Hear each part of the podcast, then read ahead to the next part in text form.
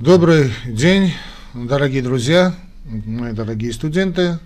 Вы на канале Уголок доктора лекций. Мы продолжаем с вами курс лекций по специальности э, значит, организация здравоохранения. Ну, по большому счету, сегодняшняя лекция, друзья мои, она и затрагивает и, собственно, доказательную медицину, и организацию здравоохранения, и врачебную этику, да и массу других вещей. Так как я понимаю, что значит, эти лекции, значит, ну, так скажем, предназначены не, не только для э, врачей широкого профиля, не только для людей с медицинским образованием, э, потому что сейчас есть такие программы по оргздраву, когда привлекаются люди с немедицинской специальностью. Но сейчас я не хочу значит, уходить в тему, хорошо это или нет, в эти дебри. Так что я буду пытаться так более популярно объяснять тот материал, который сегодня вам предстоит э, услышать, друзья мои. Возьмите ручки и бумаги. А, значит, на основных моментах я все-таки буду делать упор. Э, если вы смотрите эту передачу в записи, то значит, э, настоятельно рекомендую, как и все другие лекции, их пересматривать или переслушивать.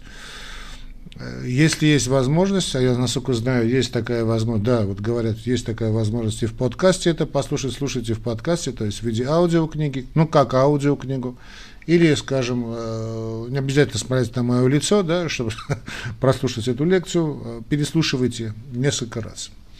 Итак, сегодня, да, ну, тут я представлюсь, те, кто меня не знает или плохо знает, доктор медицинских наук, профессор, на остальные звания регалии упускаем. Москва-Сатрян Армен Велинович.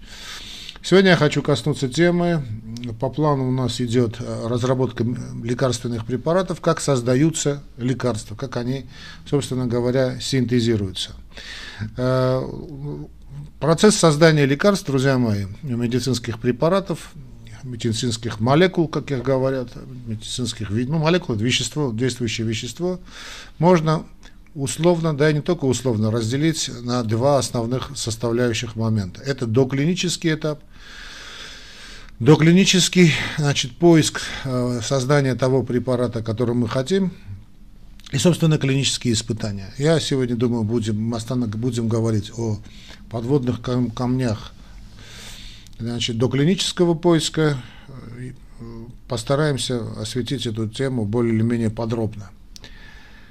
Итак, как создается лекарство? Значит, э, друзья мои, понятно, что мы опираемся, когда мы хотим воздействовать на тот или иной на ту или иную патологическую цепочку, на ту или иную болезнь, на зоологию, мы опираемся на предположение, что мы об этой болезни, которую, собственно, намереваемся лечить, знаем э, достаточно подробно. Но понятно, что медицинские знания э, значит, никогда не будут настолько полноценными, что мы можем понять наш организм. Наш организм настолько сложен, химические реакции, которые протекают в нашей, в нашем организме, настолько сложны, они настолько дублируются, передублируются, пере-пере-передублируются, один покрывает другой, один, один участок воздействует на другой, одна химическая реакция действует на второй, третий, четвертый, пятый и так далее, что это крайне сложная система, и невозможно создать какой-либо химический препарат, э, химическое вещество, воздействуя на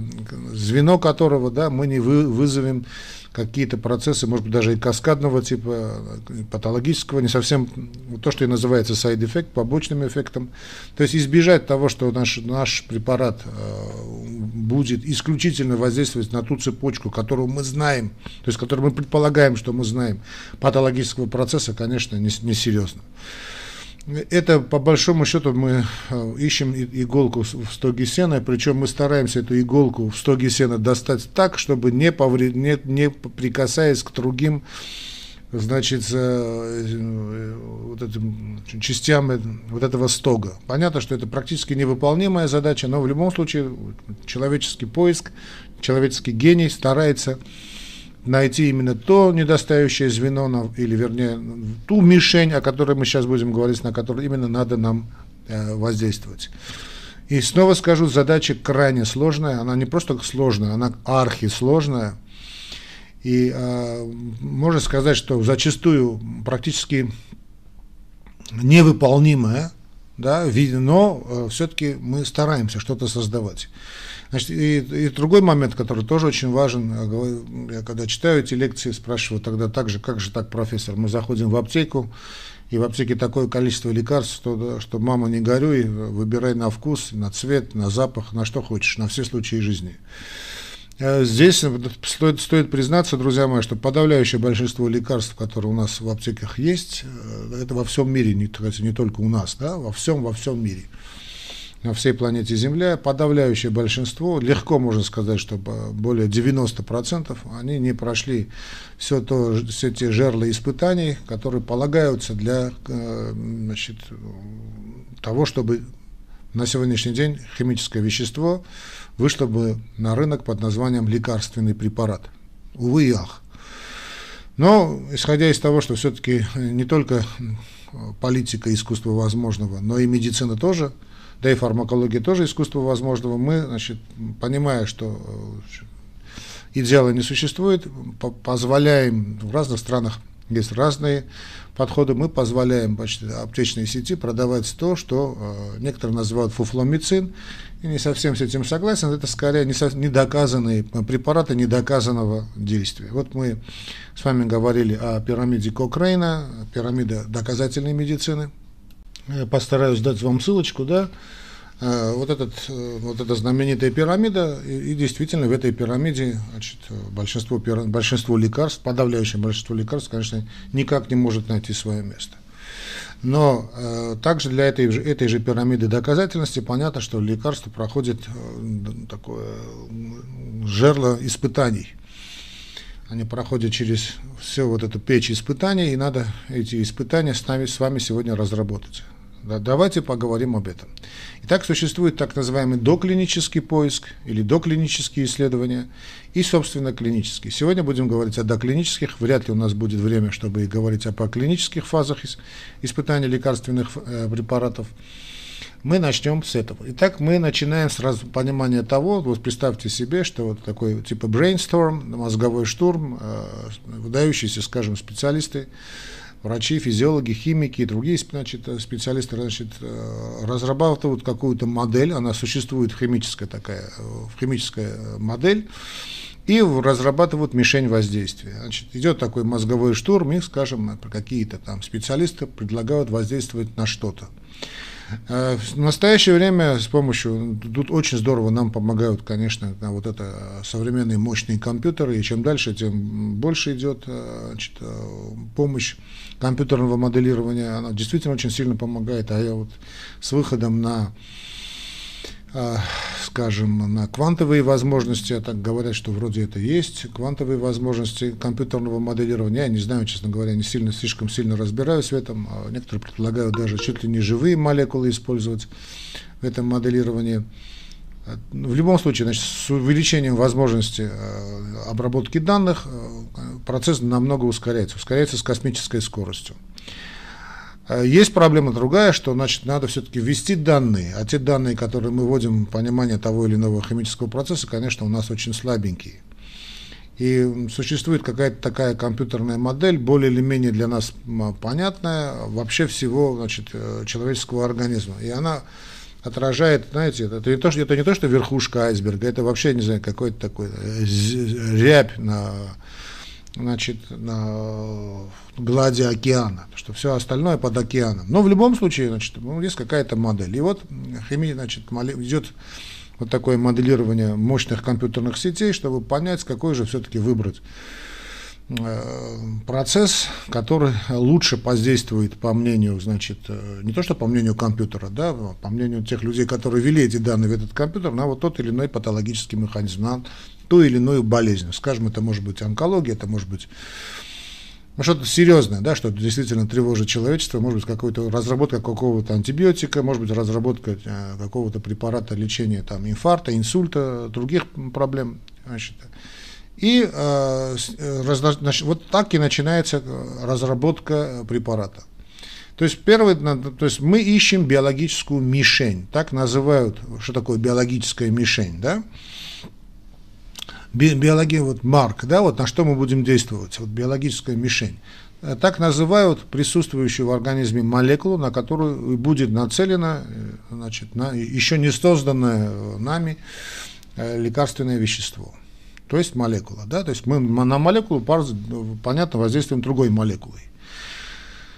Значит, лекарство, по идее, должно влиять на течение болезни, связываясь с биологической мишенью, связываясь с биологической мишенью, она может воздействовать ну, так или иначе. В любом случае, меняя значит, э, ее показатели, то есть мы попали в эту мишень, и понятно, что мы думаем, что так изменится и, собственно, течение заболевания. Да? То есть воздействие на, на какую-то биологическую мишень, да, которая ответственна за развитие болезни. Это называется биологическая мишень. Несколько сотен мы имеем э, биологических мишеней, и в большинстве случаев, ну, практически всегда это белки. А белки, друзья мои, они обязательно, да, потому что мы, по большому счету, есть, э, кроме воды, человек, да, вот 75-80% у нас это все-таки жидкость, вода, все остальное это белки и жиры. Но основные мишени, на что мы действуем, да, это рецепторы так называемые, это обычно это белки, белки. Э, скажем, э, на какой белок мы можем воздействовать? Ну, известно, значит, целое море препаратов есть. Тут тоже, конечно, вопрос, зачем это море существует. Э, препаратов, значит, которые воздействуют на циклооксигеназу. Это так называемые нестероидные противовоспалительные вещества. На что они действуют? Например, мы знаем, то есть как, как, как, был, как происходил значит, научный поиск. Да? Вот зная, что фермент циклооксигеназа э, обеспечивает синтез необходимых для запуска воспалительной реакции так называемых простагландинов, значит, э, фармакологи, ну, товарищи, которые так, э, фармацевты, фармакологи, конечно, в общем, специалисты выбирают значит, ее, вот этот фермент циклооксигеназы, в качестве мишени для вот будущего нестероидного противовоспалительного вещества, которое будет действовать именно на этот фермент циклооксигеназу. То есть логика такая, что значит, если мы найдем вещество, которое будет подавлять значит, э, синтез циклооксигеназы или воздействовать на ее образование, то есть ну, синтез, или, или как-то ее связывать, то мы можем теоретически рассчитывать на то, что у нас не пойдет э, запуск значит, синтеза простагландинов, который участвует в воспалении, тем самым мы, блокируя опосредованно через циклооксигеназу э, этот процесс, и остановим процесс воспаления. Ну, на словах это все, конечно, очень звучит здорово, шикарно, но не, так легко это все сделать. Теперь, э, друзья мои, да, значит, я получаю эти письма, давайте мы оставим, значит, в стороне, значит, все эту коррупционную составляющую, которая, безусловно, есть, она и доминирует, вся эта коррупционная составляющая в нашем деле, но Просто я вам хочу сказать, что давайте мы э, будем брать в основе, значит, э, такую модель идеальную, модель идеала, да, вот ничего не существует, вот эта идеальная модель, а всякую идеальную модель, конечно, можно испоганить. Это, человек на то и, э, ну, не скажу, что создан, но на это дело большой мастер, да, мы можем испоганить что угодно. Так вот, значит, если мы найдем вещество, которое будет блокировать вот эту биологическую мишень, ну, как-то ее на нее воздействовать, то также мы, так и мы воздействуем на течение заболевания. Но если циклооксигеназа, мы сказали, речь идет о воспалении, она, о воспалении имеет огромное значение э, в развитии практически всех заболеваний, которые существуют. Практически всех. А, ну и с другой стороны спекулировать этими словами не надо, потому что был, были эти спекуляции, да, что значит, э, такая мода пошла, что значит, противовосп... нестероидными противовоспалительными веществами можно лечить чуть ли не все болезни. Это далеко не так, конечно. Но фактор воспаления, он, безусловно, присутствует при, ну, я скажу так, при, практически при всех патологических процессах. Практически при всех, в той или иной степени, в той или иной степени выраженности. Итак, выбрали, мы выбрали мишень. Э, а выбрать решение, мишень решение важное и очень непростое. Она основана на том, что мы о представлении о механизмах развития патологического процесса, о механизмах развития болезней, которая э, ну, очень часто бывает ошибочная, но не то, что ошибочная, бывает неполная. Друзья мои, снова вам скажу, вот это вот, вот сейчас вот представьте себе вот картину, фотографию, да, как digital э, фотографию в очень плохом разрешении. на минималках, да, как говорят молодежь, вот на минималках. И вот представьте себе, значит, на этих минималках мы видим, рассматриваем э, какое-нибудь великое творение человеческого гения, скажем, это может быть Вермеер, да, вот э, девушка с Иринг, э, девушка с серьгой, или там, я не знаю, какой-нибудь гений Ван Гога, там, да, «Звездная ночь Варли», да, да. Ну и там это Леонардо да Винчи, и что, что хотите, там Джаконду, да, да, да что угодно. Ну, вы смотрите, рассматриваете эту картину на минималках и вот судите о том, что вы видите картину, видя какие-то общие черты, какие-то знакомые черты на этих минималках с очень маленьким разрешением, что вроде вот это та картина заболевания, которая предстает перед, наш, перед умом э, выдающихся ученых, кстати. Я уж не говорю о том, что Обычные врачи практически знают только там 2-3 цепочки, и на этом дело заканчивается. И отсюда ясно, что наши, э, наши знания о патологическом процессе очень-очень слабенькие, они не полные, да, они, не, и никогда не будут полными. Никогда. То есть всегда есть риск, что разработчики узнают об этом, скажем, что-то мы на что-то воздействовали, а а уже поздно. То есть на самых поздних, я говорю о доклинических испытаниях. Надо понимать, что все эти доклинические испытания, и да и клинические испытания, друзья мои, значит, это такая долгая история. Да, я снова говорю, мы говорим о идеальной модели. И эта идеальная модель включает в себя в то, что мы оставляем в стороне все другие моменты, которые воздействуют. Это, во-первых, длительный момент, очень долго длящийся, это годы, иногда десятилетия, друзья мои.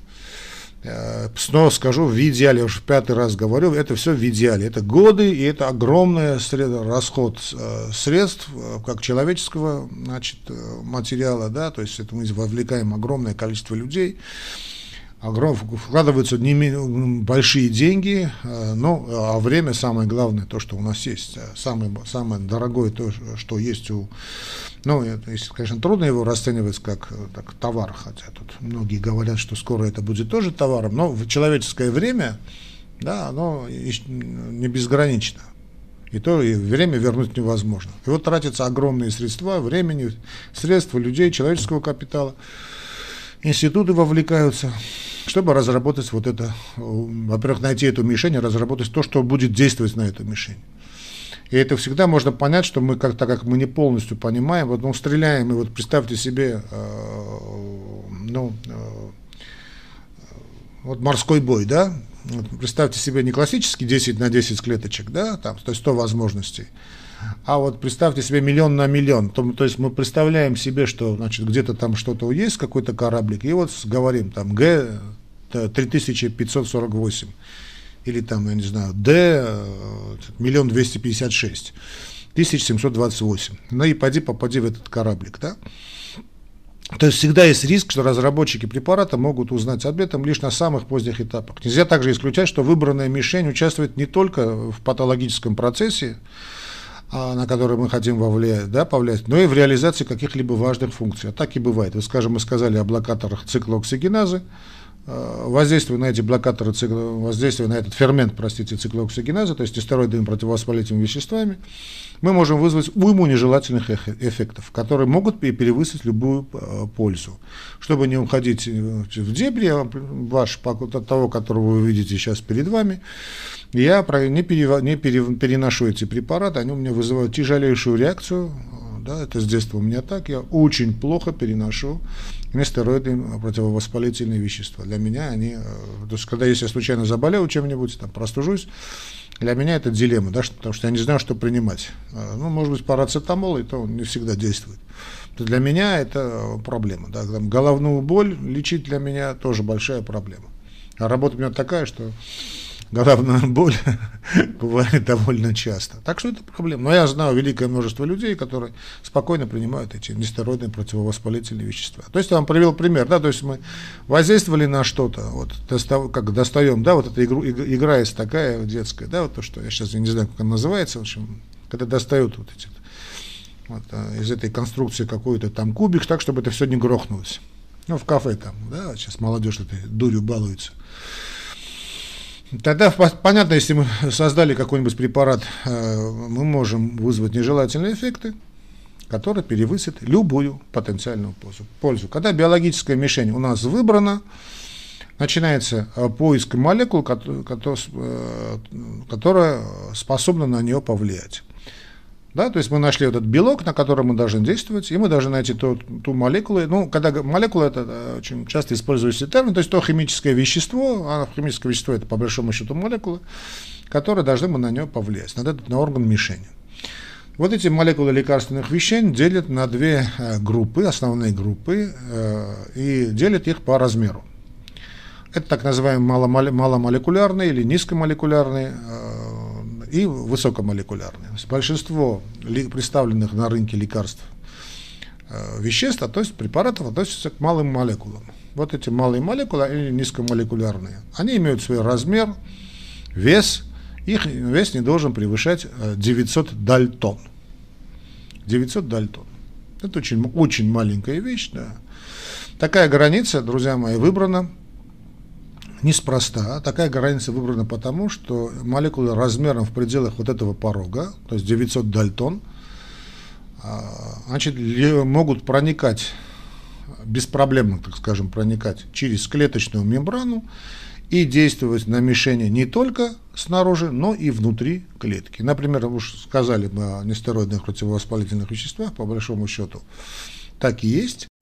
Значит, тот же аспирин, ну что, он и есть нестероидное противовоспалительное вещество, да? Первое, так скажем. Ну да, первое. Ну, первое из этой серии. Ну, сейчас мы оставляем значит, предысторию аспирина, неважно. Значит, аспирин, он есть классическое маломолекулярное вещество, он может проникать именно, значит, вот, воздействуя на циклооксигеназ, он именно проникает через мембрану, состоит из всего, из всего 21 атома. Ну, понятно, что очень мало молекулярное, практически никакой, да? Э, то есть легко проникает и воздействует туда, куда надо. Да, то есть биологическими молекулами называют вещества, размер молекул которых не превышает порог в 900 дальтон. Они все, ну практически все, они белки.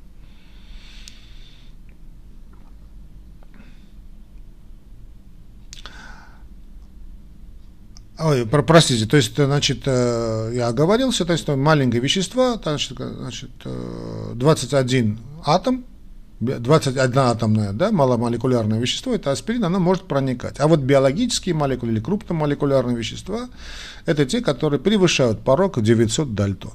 900 дальтон. Аспирин, понятно, что это, это не, не белок, да, а аспирин всего это там 21, 21 атом он сам проникает, а вот более 900 молекул, более 900 дальтон, более 900 дальтон, это крупная биологическая молекула, значит, ее порог превышает 900 дальтон. Вот 900 дальтон это такая условная граница, с помощью которой мы понимаем, может проникнуть низкомолекулярно или высокомолекулярно, не может проникнуть через мембрану. Так вот, крупномолекулярные, больше 900, это практически все они белки. Они не могут проникать в клетку, и действуют только на биологическую мишень вне клетки. То есть понятно, что они влияют на рецепторы, то есть на то, что находится на клетке, то, что называется рецепторы, на клеточные рецепторы. Э, и это довольно крупные вещества, скажем, но есть и достаточно крупные, там 25 тысяч атомов, это антитела, Значит, э, и понятно, что ну, антитело, да, как оно действует, оно связывается с антигеном, и тем самым антиген, э, действие антигена, по идее, э, нивелируется. Вот этот порог 900 дальтон. Так вот, поиск малых молекул, как вы уже поняли, способных влиять на биологическую мишень, идут, ведут путем перебора огромного количества веществ. Значит, как на процессе э, того, как мы уже это поняли, значит, мы какие-то создаем э, ну, э, предпосылки, то есть э, сейчас химики работают не столько с, хотя тоже работают, конечно, значит, э, с табло Blackboard, с этим, ну, с доской, да, и смелым они работают сейчас уже с, моле, сейчас с компьютерами, которые могут крупными молекулами работая с молекулами, то есть с теорией, так скажем, работаем мы с компьютером, идет компьютерное моделирование, но и также компьютерное моделирование нам помогает в поисках значит, веществ, воздействующих на биологическую мишень. Сейчас этот процесс ну, практически полностью, ну, практически полностью автоматизирован, то есть компьютеризирован. Это довольно э, дорогое удовольствие, очень дорогое удовольствие. Вот те компании, которые могут действительно себе это позволить, используют роботизированные системы высокопроизводительного, очень быстрого скрининга, позволяющие тестировать целые вот э, их даже называют библиотеки, библиотеки веществ, содержащие до тысячи, десятки, сотен тысяч э, компонентов. Все это делается очень быстро. Вот как в фильме, помните, такой, я еще не помню, по «Матрица», что ли, было, не помню, какой фильм был, когда очень быстро-быстро идет такие химические реакции. То есть ты не перебираешь по, в один, да, вот один по одному делаешь химическую реакцию, да, как в старое доброе время мы делали с пипеткой, а это делается робот проводит, э, как, очень быстро проводятся молекулярные вот эти все реакции, химические реакции, значит, э, именно вот по большому счету это, это испытание, то есть не по большому счету, это есть испытание инвитро. Да, вот это инвитро делается испытание, библиотеки создают э, как путем случайных модификаций, тоже можно в эти случаи, да, но перебираешь миллионы реакций, так и с помощью вот этих компьютерных систем, которые просчитывают, какие свойства вещества повысит нашу вероятность взаимодействия с той мишенью, которая нам необходима. Вот и используется э, моделирование, ну, как до, так и во время, да, трехмерное моделирование, и так далее, так далее, так далее, так далее. И э, делается, кстати, гигантский шаг вперед, это качественный рывок э, вперед. Другое дело, служит ли этот рывок человечеству или нет, на пользу человечества. Так вот, поиск с помощью высокопроизводительных скрининговых систем – представляет собой не что иное, как эксперимент. Но эксперимент в, э, э, значит, доклинический, да, да, даже до животного эксперимент. Это полноценный контролируемый эксперимент инвитро. То есть ну, в пробирке. Вещества из библиотеки находятся в растворе в ячейках э, микротитрационных планшетов – так очень забавная вещь, такой пластиковый контейнер с нанесенными в виде сетки небольшими углублениями. Вот представьте себе, как вот покупаем яйца да, в магазине, такие ячейки да, есть. Вот такие же ячейки, ну, конечно, намного, несравненно маленькие, вот такие углубления, где и проходят вот эти пластиковые контейнеры, где нанесены вот эти вещества. Информацию о содержимом ячеек хранит мощная компьютерная система с мощной памятью часть ячейки играет, понятно, роль контрольной группы. То есть мы делаем э, классический эксперимент, мы сравниваем одно с другим. Роботизированная система вводит в ячейки биологическую мишень, ну, это обычно белок или там культура клеток, оценивается реакция, определяется, какие ячейки, ячейки дают отличия, ну, статистические отличия. Что такое статистическое отличие, у нас потом будет, дай бог, у меня будет возможность, об этом поговорим. Так вот, сейчас существуют системы, позволяющие оценивать, друзья мои, вот представьте себе, до 10, а сейчас уже говорят о сотнях миллионах реакций в один час. Вот представьте себе весь, весь этот перебор, сколько нам нужно было лаборанток, да, которые вот все это бы в колбе делали, там есть и человеческий фактор, когда ты можешь что-то там в чем-то ошибиться, то есть это все делается с гигантской скоростью, да, это просто космическая скорость десятки миллионов, чуть ли не сотни, чуть ли не сотни миллионов э, реакций в час. Вот сейчас мы с вами разговариваем в крупных лабораториях, это это все работает. Ну и предполагается, что системы высокопроизводительного скрининга со временем сократят время разработки лекарств по сравнению с перебором веществ по старинке вручную в неограниченное количество. То есть очень большое время выходит. Вот мы говорили о десятках лет. Ну, предполагается, что это что-то ускорит. Ну, посмотрим. Я, честно говоря, сомневаюсь. Но по всякое может быть. Всякое может быть. Вот представили мы вот этот, весь этот процесс. Поиск этих биологических молекул предполагает перебор меньшего количества вариантов на начальном этапе, поскольку разработчик примерно, примерно знает, да, что он хочет получить. Ну, а биологические молекулы, э, просто я хочу сказать сейчас эти, эти вот то, что сейчас много говорят о рекомбинантной ДНК, потому что поиск биологических молекул предполагает перебор меньшего количества вариантов на начальном этапе, поскольку мы уже сказали, разработчик ну, примерно знает, что он хочет получить. Это биомолекула, она синтезируется, ну, как правило, да, в общем, синтезируется живым, то, что мы называем жизнью, живыми, живыми системами. Это микроорганизмы, это, вот это, кстати, могут быть и те же бактерии, это могут быть и клетки живых организмов, уже, да, это клетки растений, неважно. Того, чтобы клетки значит, синтезировали нужные молекулы, человек часто использует технологию рекомбинантной ДНК. Это последовательность ДНК, искусственно созданная человеком путем объединения генетического материала из различных источников, как синтезированного химическим путем, так и скопированного из, э, как нам кажется, что мы скопировали правильно, из разных организмов. При поиске также могут быть использованы библиотеки э, биологических молекул, например, э, антитела. Но вот этот путь очень, я вам так сейчас просто прямо скажу, вы, ну, те, кто сейчас меня слушают, наверное, поняли, значит, я не могу все говорить открытым текстом, но э, уже я выше сказал, что нам кажется, что мы воздействуем на какой-то патологический э, механизм, а последствия могут быть просто катастрофические. Вот то, что мы сейчас наблюдаем, это э, с известными событиями, да, ну, чтобы просто меня не заблокировали определенные товарищи в определенных местах, значит, понятно, что это вся эта технология рекомбинантной ДНК пахнет очень и очень плохо. Ну да ладно, это я отвлекся. Поехали дальше. Значит, то есть смысл вам, чтобы он был бы понятен, да, то, чтобы клетки нам нужно, чтобы нам синтезировали нужные э, молекулы, мы просто используем технику рекомбинантной ДНК, то есть заставляем э, значит, живую э, клетку какую-нибудь в эксперименте, да, вот в этом инвитро, э, чтобы она, значит, синтезировала то, что нам нужно.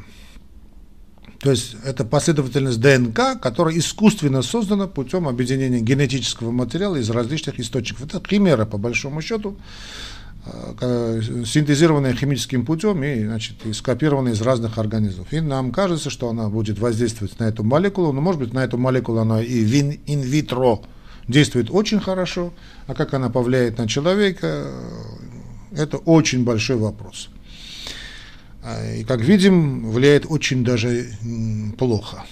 В общем, ну да ладно, значит, когда наиболее вероятные вещества кандидаты выбраны, начинается их так называемая оптимизация, да, не путать с оптимизацией здравоохранения, и, хотя и, значит, оптимизация здравоохранения вещь дебильная, но а здесь оптимизация идет по поиск по пути наименьшего сопротивления. То есть разработчики синтезируют те варианты молекул, которые имеют, имеющие некоторые структурные отличия от исходного, тестируют и выбирают те, что лучше всего взаимодействуют с биологической мишенью. То есть отбрасывается то, что не нужно, или вернее, так скажем, то, что нам не может и не понадобится.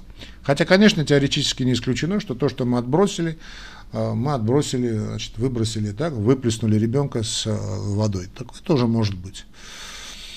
Ну, в общем, в любом случае мы отбираем, то есть не мы, а разработчики отбирают то, что наиболее э, с высокой долей вероятности повлияет на биологическую мишень. Этот процесс повторяется многократно. И вот шансы отдельно взятой молекулы, изученной на этапе этого скрининга, когда-нибудь станет, что она когда-нибудь... Прошу простить, значит, звонки. Значит, вещь такая, что я не могу просто отказаться. Значит, этот процесс э, отбора да, повторяется многократно. И вот э, на, на, на процессе этого отбора, значит, ученые, химики работают и выбирают ту молекулу, ту, то, то химическое вещество, которое, по идее, должно значит, сыграть решающую роль. И вот, чтобы вам было бы понятно, как бы мы ни роботизировали, как бы мы ни оптимизировали, как бы мы ничего не делали, все эти эксперименты инвитро, шанс, шанс отдельно взятой молекулы, которая была разработана институтами, выдающимися учеными и так далее, изученной на этапе вот скрининга, когда-нибудь стать реальное лекарство оценивается, ну, э, очень мало, ну, оценивается там тысячная доля процента тысячная доля процента. Так что вам не казалось, что это какое-то такое озарение, ты там набросал мелом на, на доске какую-то химическую формулу. Увы, это далеко не так. Далеко. Хотя, в принципе, такое тоже может быть, но во, во многом, конечно, это не так. То есть идет такой процесс селекции, да, выбирают именно то, что должно повлиять. Но помимо способности воздействовать смешению, при отборе учитывается еще несколько факторов, например, э, вероятность побочных эффектов. Понятно, что мы все э, не можем, э, значит, все эти побочные эффекты мы не можем значит, как-то отделить, да, потому что мы просто не знаем, на что это может подействовать. Потом, когда я буду говорить уже о клинических испытаниях, вы это увидите. Ошибка может быть на любом этапе недобор может быть на, на любом этапе испытаний, как до клинического, так и постклинического поиска. Да.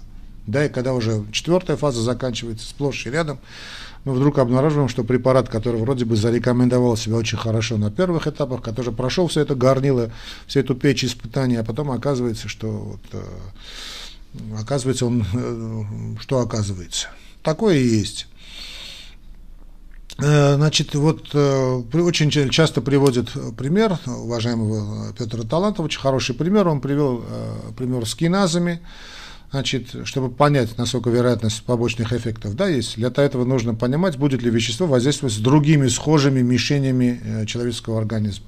То есть мы хотим понять, есть побочные реакции или нет. Например, в нашем теле содержится несколько сотен ферментов, которые относят к классу так называемых киназ. То есть, если одна киназа выбрана в качестве мишени, на что мы должны действовать, да, в процессе скрининга стоит проверить взаимодействие веще, вещества не только с ней, но и с другими киназами. Потому что не исключено, то есть не то, что не исключено, очень высока вероятность, highly likely, что действительно созданная нами молекула воздействует не только на ту киназу, которую нам нужно, нужно подавить, а и на другие киназы. Если такая реакция есть, то риск нежелательного эффекта очень велик. То есть не надо его доводить до уже клинического эксперимента. В случае биологических молекул также важно минимизировать риск иммунного ответа со стороны организма пациента. Этого можно добиться, да, то, что называется очеловечивание выработанными клетками других видов белка, выработанными клетками других видов белка, при этом их фрагменты меняют так, чтобы их, они меньше отличались от человеческих. Но надо понимать, что вот это те же аллергические иммунные реакции организма, они э, связаны э, практически при, ну, можно сказать, исключительно с белковым воздействием. Так как я уже сказал, что практически все, что мы делаем, это воздействие на молекулы с помощью белков, и сами мишени это белки, да, вероятность того, что у нас будет аллергическая реакция, понятно, очень высока. Тут надо понять и фармакокинетику, фармакодинамику, то есть важно понимать, что как вещество будет всасываться, распространяться, как оно будет изменяться в организме, на что оно будет, собственно, действовать. Безусловно, окончательный ответ дадут эксперименты на живом материале, то есть э, на животных и на людях. Но уже на раннем этапе э, оптимизации для компании, которая вложила гигантские деньги, э, отсюда и все проблемы, кстати, да, вот эти деньги это всегда проблема важно отсечь те, свойства которых помешают им стать в принципе и лекарством как таковым. Например, если мы ищем лекарство от распространенного хронического, какого-либо распространенного хронического заболевания, его желательно выпускать в форме а, значит, таблетки для перорального применения.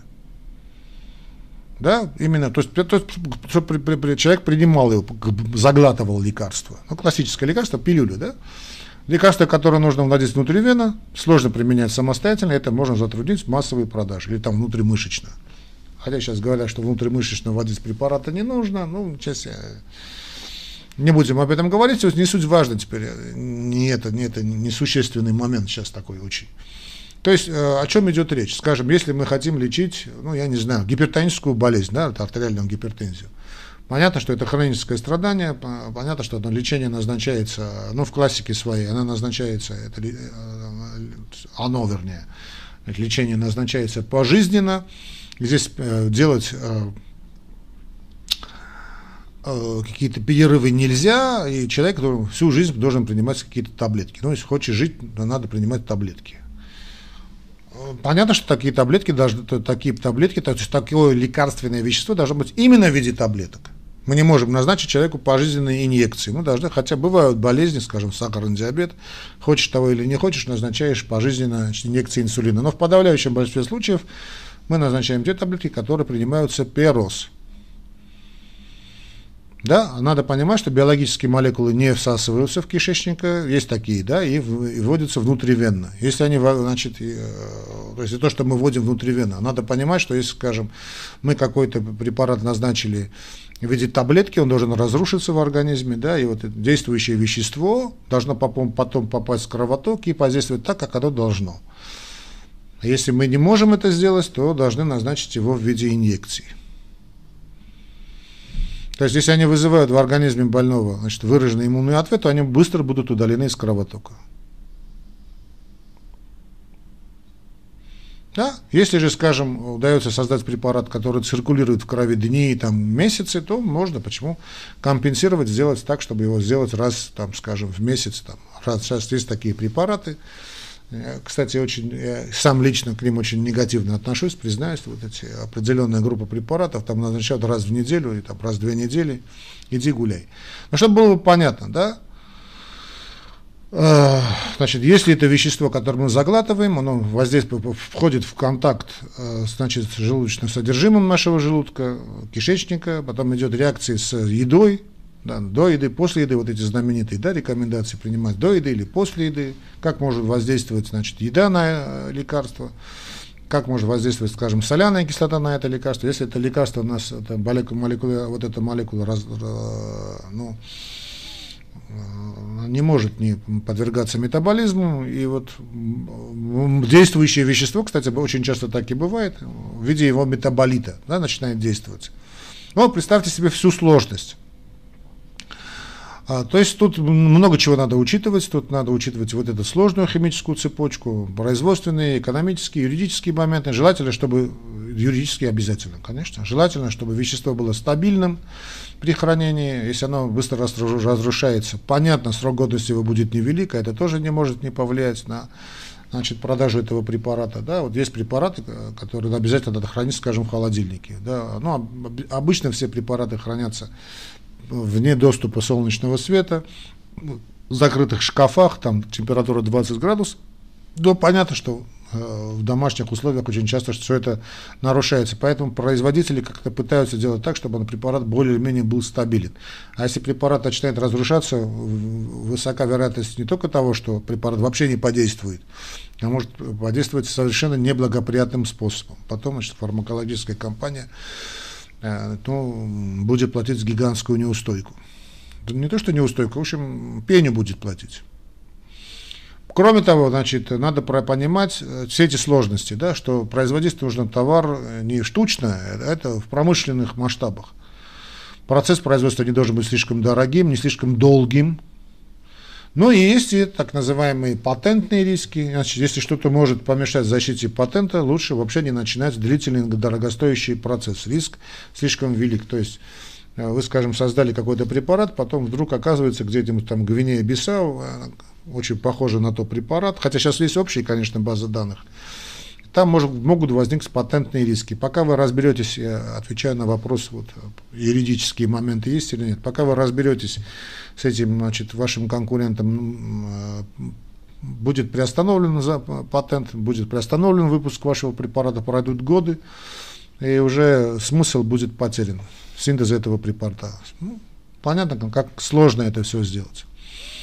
Поскольку каждый последующий этап разработки должен, э, дольше и дороже, намного дороже предыдущего, в интересах значит, э, производителя, это фармакологическая бигфарма, вот эта фармакологическая мафия, обнаружить э, перспективность вот, да, этого проекта и как можно раньше остановить его до того момента, как вложение которые, когда вложения, которые уже не, да, не удастся вернуть, станут чрезмерными. Есть много таких случаев. Были, были такие случаи, вернее, сейчас уже фармкомпании уже знают, как подстраховываться за счет нас с вами. Да, и многие компании просто улетали в трубу. А, поскольку организм наш не является простой, как еще это говорил нам Платон, мы, значит, есть, мы, мы, не, мы не есть простая сумма частей, да, то исследования на отдельных белках-мишенях или клетках не могут заменить эксперимента на живом организме. Поэтому на более поздних этапах доклинического процесса поиск теста значит, идет на лабораторных животных. Вот на лабораторных животных. При этом мы должны будем изучать фармакокинетику, фармакодинамику. Но вот мы дошли до животных, вот это все, это все это доклинические эксперименты. Чтобы вам было бы понятно, о животных, эксперименте на животных, и та, там же есть подводные камни, мы будем говорить отдельно. Да? Сейчас мы говорили о доклиническом поиске значит, препаратов. Как создается препарат, химическая молекула. Я надеюсь, вас не слишком утомил. Вот мои 45 минут. Эту часть передачи мы с вами заканчиваем, друзья мои. Благодарю вас за внимание. Поддерживайте нас не только морально, но и материально. Как это сделать? В описании к этому ролику вы найдете, как это сделать. Это очень легко. Если вы клиент Сбербанка, то вы можете перевести ту сумму онлайн, да, через систему Сбербанк онлайн, найдите э, мой номер телефона, система перевода или через Сбербанк онлайн Telcel, Telcel, да, это то, что наш кошелек в Армении, да, или через ВТБ. И вот э, перевести ту сумму, которую вы считаете нужным. Поддерживая, поддерживая нас, дорогие друзья, вы поддерживаете не только, собственно, наш канал, но и, но и э, мы, вы знаете об этом, мы помогаем страждущим больным детишкам. Так что помогай нам и помогайте больным детишкам. До новых встреч, друзья мои. Э, дальше уже будем говорить, э, дай бог все получится, об экспериментах на животных. А потом уже дойдем и до экспериментов на, людей, на людях. Всех благ, до свидания. Да, пере, пересматривайте, пересматривайте, переслушивайте несколько раз. Я постарался все объяснять максимально таким простым образом. Пока.